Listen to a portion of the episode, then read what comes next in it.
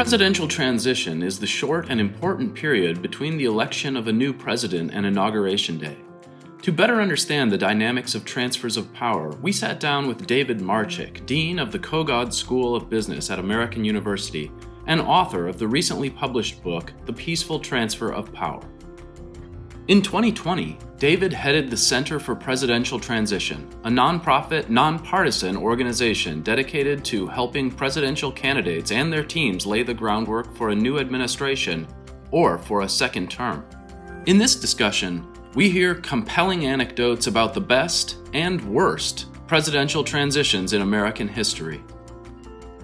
New presidents have less than three months to make as many as 4,000 political appointments. Guided by David's leadership, the Center is helping to bring historically informed order to this crucial process. Let's listen and learn more about presidential transitions. Good afternoon, David, and welcome. Thanks for having me. We're pleased to have you at this microphone. Well, congratulations on publishing The Peaceful Transfer of Power. Very interesting book, of course, about presidential transitions, which we'll get into in a moment. But congratulations as well on your new appointment as Dean of the Kogod School of Business of American University. Thank you very much. Excited to have both of these developments. So it's been a nice fall. Was being the dean of a business school in your aspiration set, David, or what was the backstory on that appointment? The backstory is a lot of my career has been very accidental. You know, I've been in government, I've been in the business private equity sector. And I left Carlyle in 2018 and I started teaching business school at the Tuck School of Business at Dartmouth and just loved it. I loved working with students, helping young people, and just being in a university environment. And so American University was looking for a new dean of the business school, and they approached me, and I thought this is a great way to to have an impact for the next period of my phase of my life and career, and I'm loving it. It's been a great start. Well, let's move on to the peaceful transfer of power. What led you to write that book, David? So I worked in the 2020 cycle for an organization called the Partnership for Public Service, which is a nonprofit, nonpartisan organization focused on making government work better, deliver more services, and be more efficient for the American people. Part of the Partnership for Public Service is an organization called the Center for Presidential Transition, which I ran for the cycle. And the theory was that a new president is needs a good start to have an effective administration. And so transitions are a time of great change. They're a time of great vulnerability for the country. And the job that a new president has to execute when they become president, the time, the, particularly getting appointments done in this 75 or 77 day period of time between the election and the inauguration, it's almost impossible to achieve everything that a president needs to do. And so the Partnership for Public Service is focused on helping candidates and president elects and their team be better, faster, and smoother when they undertake a presidential transition. So I worked on the transition. I did this podcast where we interviewed chiefs of staff and leaders in transitions going back to the Carter administration, people like Jim Baker and Josh Bolten and John Podesta. And then we studied the historic transitions like Buchanan to, to Lincoln and Hoover to Roosevelt. And the podcast kind of took off. And then the transition obviously was on the front pages of the newspaper everywhere in the world. And so we thought we'd do a book, and we did. And fortunately, it's been pretty well received. Oh, it's a terrific book. I hope all of our listeners will buy it and read it because it's really crammed full of details, but it's just easy to read, and the stories are terrific. I think you did 48 podcast interviews. Is that right, David? That's right. We did 48 in about a year and a quarter, well, almost one every week. And it was great. We had some wonderful authors like Michael Lewis, some historians, and then lots of former officials. So the book includes 26 of those interviews. How did you, one, select the original 48 for your podcast and then the 26 that you included in the book? So for the podcast, we wanted to cover every aspect of the transition both the history of what's worked and what hasn't worked, what went well and what didn't. Then we focus on different aspects of the transition personnel, policy, working with agencies, the handoff, what the outgoing administration is, is responsible for doing, what the Congress's role. And that created the body of work, which was 48 interviews. We also focused a lot on the Trump transitions. Michael Lewis wrote the book, The Fifth Risk, which was heavily about the Trump transition in.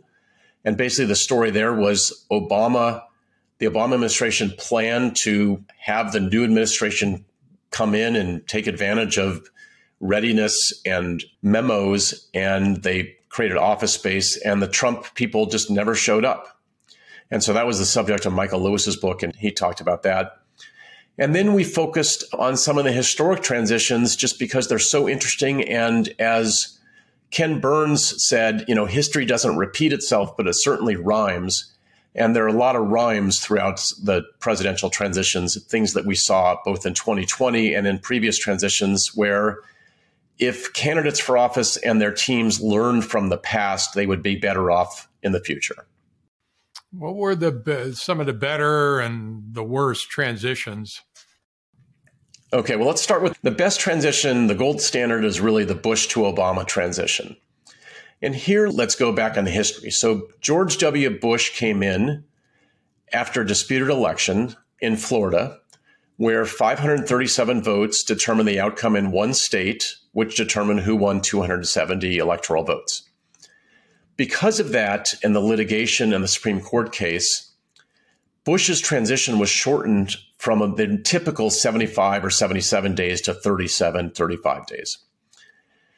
So, fast forward eight months after he takes the oath of office, 9 11 happens. And at that point, he only had slightly over half of his national security officials in place across the government. And half of those had only been in office for less than two months. So when the 9 11 Commission did their autopsy of what went well and what didn't on 9 11, they found that the shortened transition imperiled Bush's ability to get his people in place in national security positions, and therefore our national security readiness was undermined. So when he left office in, in his seventh year, he asked his chief of staff, Josh Bolten, to basically roll out the red carpet from whomever was next whether it was a Democrat or Republican. So he obviously supported McCain, but he treated Obama and McCain equally in terms of transition planning. And so Josh organized the government into different committees, councils. He had memos written. He had the outgoing national security teams work with the incoming national security teams. And he created this kind of muscle memory, which actually proved to be very prescient because at the time of the election, when Obama came in, we not only had two wars underway, Afghanistan and Iraq, but we also had the worst financial crisis since 1932.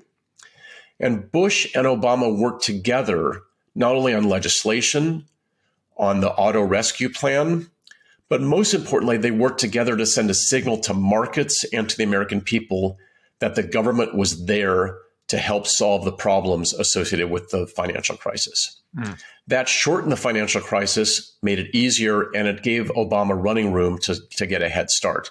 Mm. And so Obama credited Bush with a smooth transition throughout his whole presidency. The two or three worst transitions, I think all historians would agree that the worst is 1860, Buchanan to Lincoln. It was a four month transition. That was before transitions were moved to two months. The president took the oath of office on January 20th.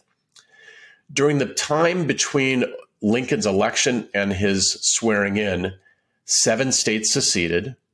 Buchanan was paralyzed. The Congress was dysfunctional. Half the cabinet showed their loyalty to the South. And Jefferson Davis was elected president of the southern states. Meanwhile, Lincoln was in Springfield, Illinois, not able to really communicate with Washington or the American people. And so it was a it was a, that was the worst transition. Let's fast forward to 2020. In the book, I, Ken Burns came on the podcast twice.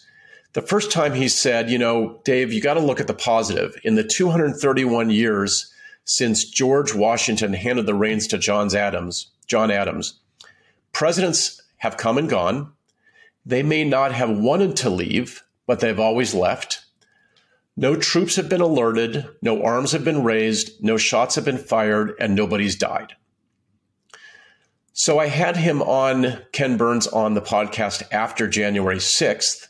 And I said, Ken, you've last time you were on, you said no troops were alerted, no shots were fired, no arms were raised, and nobody died. And now you can't say that. And he said, You know, Dave, I've chronicled the worst parts of American history the Civil War, the Vietnam War, civil rights. And we're in unprecedented territory. Never before has a president tried to overturn the, ele- the outcome of an election. And never before have people died during the peaceful transition of power. Yeah, it's hard, it's hard to believe. It still is hard to believe for many of us, at least. What's the one overriding characteristic that could lead to the better transitions? So it takes two to tango. It takes cooperation from the outgoing, and it takes planning from the incoming. So in the book, we present a number of recommendations of best practices. A candidate needs to start early. It used to be that a candidate planning for a transition looked presumptuous. Now, the best practice is the candidate should start planning in February or March, even before they've won the nomination. So Biden started talking to his team in February, March about the transition and got going in March. That's best practice. Second is go big. Biden had more than 800 people on his team on November on the election day. Started with zero in February, so it's a you know it's a startup on steroids. Number three is to take personnel appointments as the top priority. Getting the White House team in place on day one, getting the cabinet in place quickly, and having a very sophisticated personnel apparatus is really important. Then on the outgoing, whether an outgoing is a second term president that is you know leaving office no matter what or a first term president that has lost they need to plan. They need to organize the government. They need to prepare as if they're going to leave. And they need to ensure that there's clear cooperation. George bush two days after the election brought all of his staff to the south lawn of the White House and said, We have two wars going on and a terrible financial crisis. I want every single one of my these, every single one of every single appointee to cooperate with incoming President Obama. I know you may have philosophical differences with him, but we have two wars going on and a financial crisis, and the American people are depending on your cooperation. And they did. Let's turn back to the interviews for a moment was there anyone that you interviewed that you kind of always wanted to speak with and you had a chance to interview them? Well, Jim Baker is a hero in my book. He's, you know, one of the most effective officials ever to serve in Washington. He was chief of staff, secretary of treasury, secretary of state. He ran two presidential campaigns. He probably is the most important unelected official of the post-war era. And so I was able to interview him, and the stories he told were wonderful. He talked about the importance of preparation. His dad taught him the five P's prior preparation prevents poor performance, which I always remember. Yep. And he talked a lot about Reagan having the confidence to pick someone like him. So he said, You know, I ran two campaigns against Ronald Reagan. First, when Gerald Ford was running, and we beat Reagan. And then in the primary when George Bush ran against Reagan in the Iowa primaries and lost. And he said it showed enormous confidence of the Gipper to pick someone who had ran two campaigns against him, and I doubt it'll ever happen.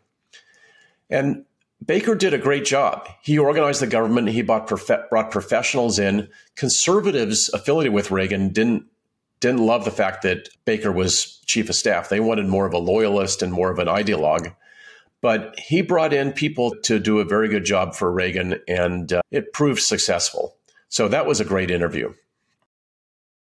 Any surprises come out of the interviews? Anything either that you weren't expecting or really weren't aware of that had happened? Well, Chris Christie was one of the most entertaining interviews, you know, the former governor, and he told some crazy stories about his process with Trump. You know, he said Trump called him one day during the during the process and said, "You know, don't even plan. You and I are so smart. We can just take 2 hours after after the election and plan out the whole transition and appoint everybody." And then he told the crazy story about 2 days after the election, Trump won unexpectedly. Chris Christie actually did a good job planning But then he was called to Trump Tower, and Steve Bannon sat down with him, and Bannon sat him down and said, Chris, we need to make some changes in the transition. And Christie said, Okay, what do we need to change? And Bannon said, You're out. And he was fired. And they threw all of the work that he did in the trash. And I asked him, What was the impact of that on the Trump presidency? And he basically said that Trump never recovered. And it's true. Unbelievable. Well, the center has been was created when in 2008 or 2010? 2008. Yeah. And so hasn't been around very long is the point, but it is becoming a repository of information about transitions. What kind of role does the center play in these transitions or what kind of role can it play in the transitions? So unlike other aspects of the presidency, there's no real depository information.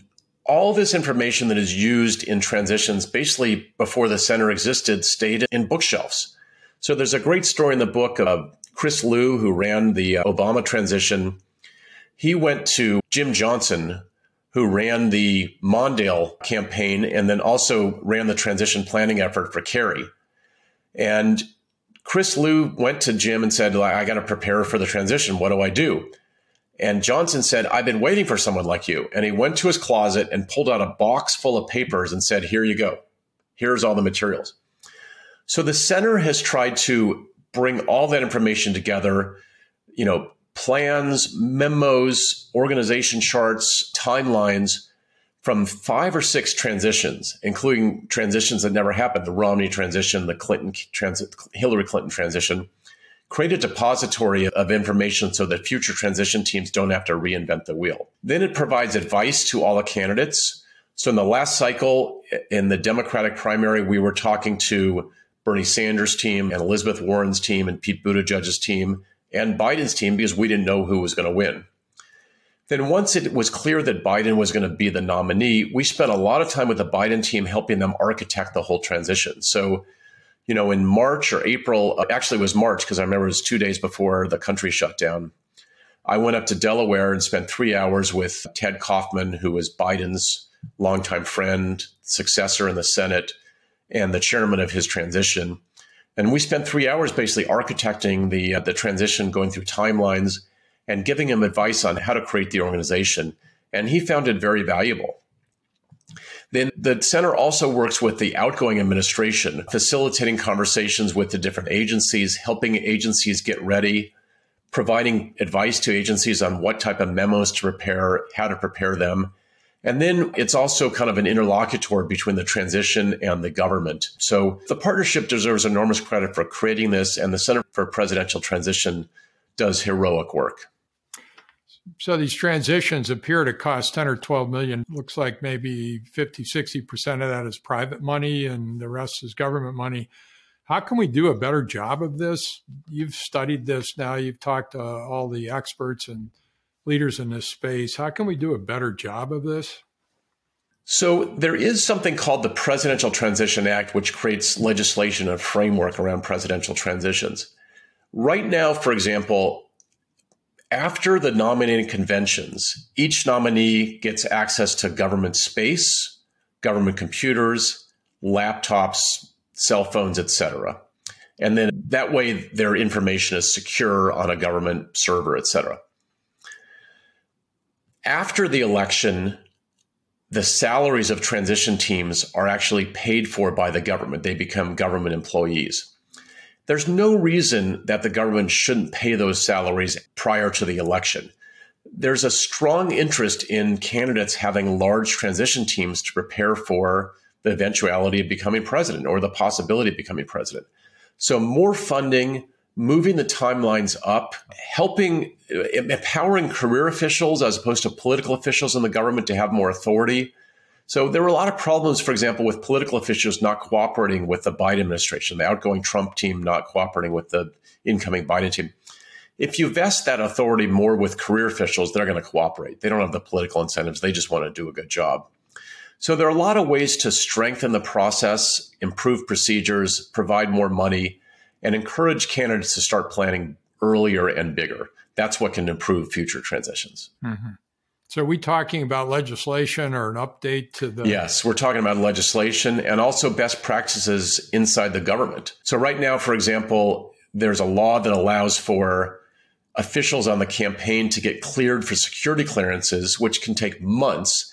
That way, if a candidate wins, they can start the day after the election working on classified material. That type of activity can be encouraged and can be brought forward to, to make the resources available earlier to candidates. Over the course of my life, it seems to me I'm more aware now of political appointees being slowed down in Congress and politics coming into play and so on. Is that actually true? Is are we seeing more of that, and can we do anything yes. about that? So, a new president has the right to appoint 4,000 political positions. 1,250 of them need to be Senate confirmed, 1,250. Those Senate confirmations are taking longer to process, and the outcomes are much lower than they have been in the past. So, for example, President Biden, who is a pro, he has a great team, he's been in Washington forever, and he knows the Senate. At the end of his first year, he only had about a third of the political appointees in place that need Senate confirmation, a third, because it just takes too long. And by that time, officials are actually starting to leave. So a president really never catches up. Right, that's for sure. Dave, this has been a terrific interview. It's a great book. People will enjoy it. It's so easily readable and so much information there that you just don't get when you read the normal press. Let me ask a final question, if I could. I'll ask you to put your dean's hat on as well as what you learned from your exercise at the center. And that is what advice do you have for young, up and coming leaders, and particularly advice that you gained from all the work you've done looking at the transfer of power? So, actually, this is something I'm spending a lot of time on at the business school where I'm the dean. Our basic premise is that leaders need to understand and be conversant in business, government, and society. So leaders in business need to understand government. They need to understand regulations. They need to understand how to communicate with government authorities. leaders in government need to better understand business. And all of this has an impact on society. And so my career, for example, I've been in and out of the government. I've been in business. I've been in nonprofits and now academia. And I think future leaders are going to follow that pattern more where they're going to need to work with different parts of the world and also they'll go back and forth between different parts of the world. And so getting that broad set of skills, understanding different parts of society, I think is really important to be an effective leader. You have to broaden your skill sets. You have to learn what the incentives are like on the other side. You have to put yourself in the shoes of the person across the table, and that'll make you more effective. Yep. Dave, once again, thanks so much for being here peaceful transfer of power is a good one. Thank you, sir. Thank you very much for having me.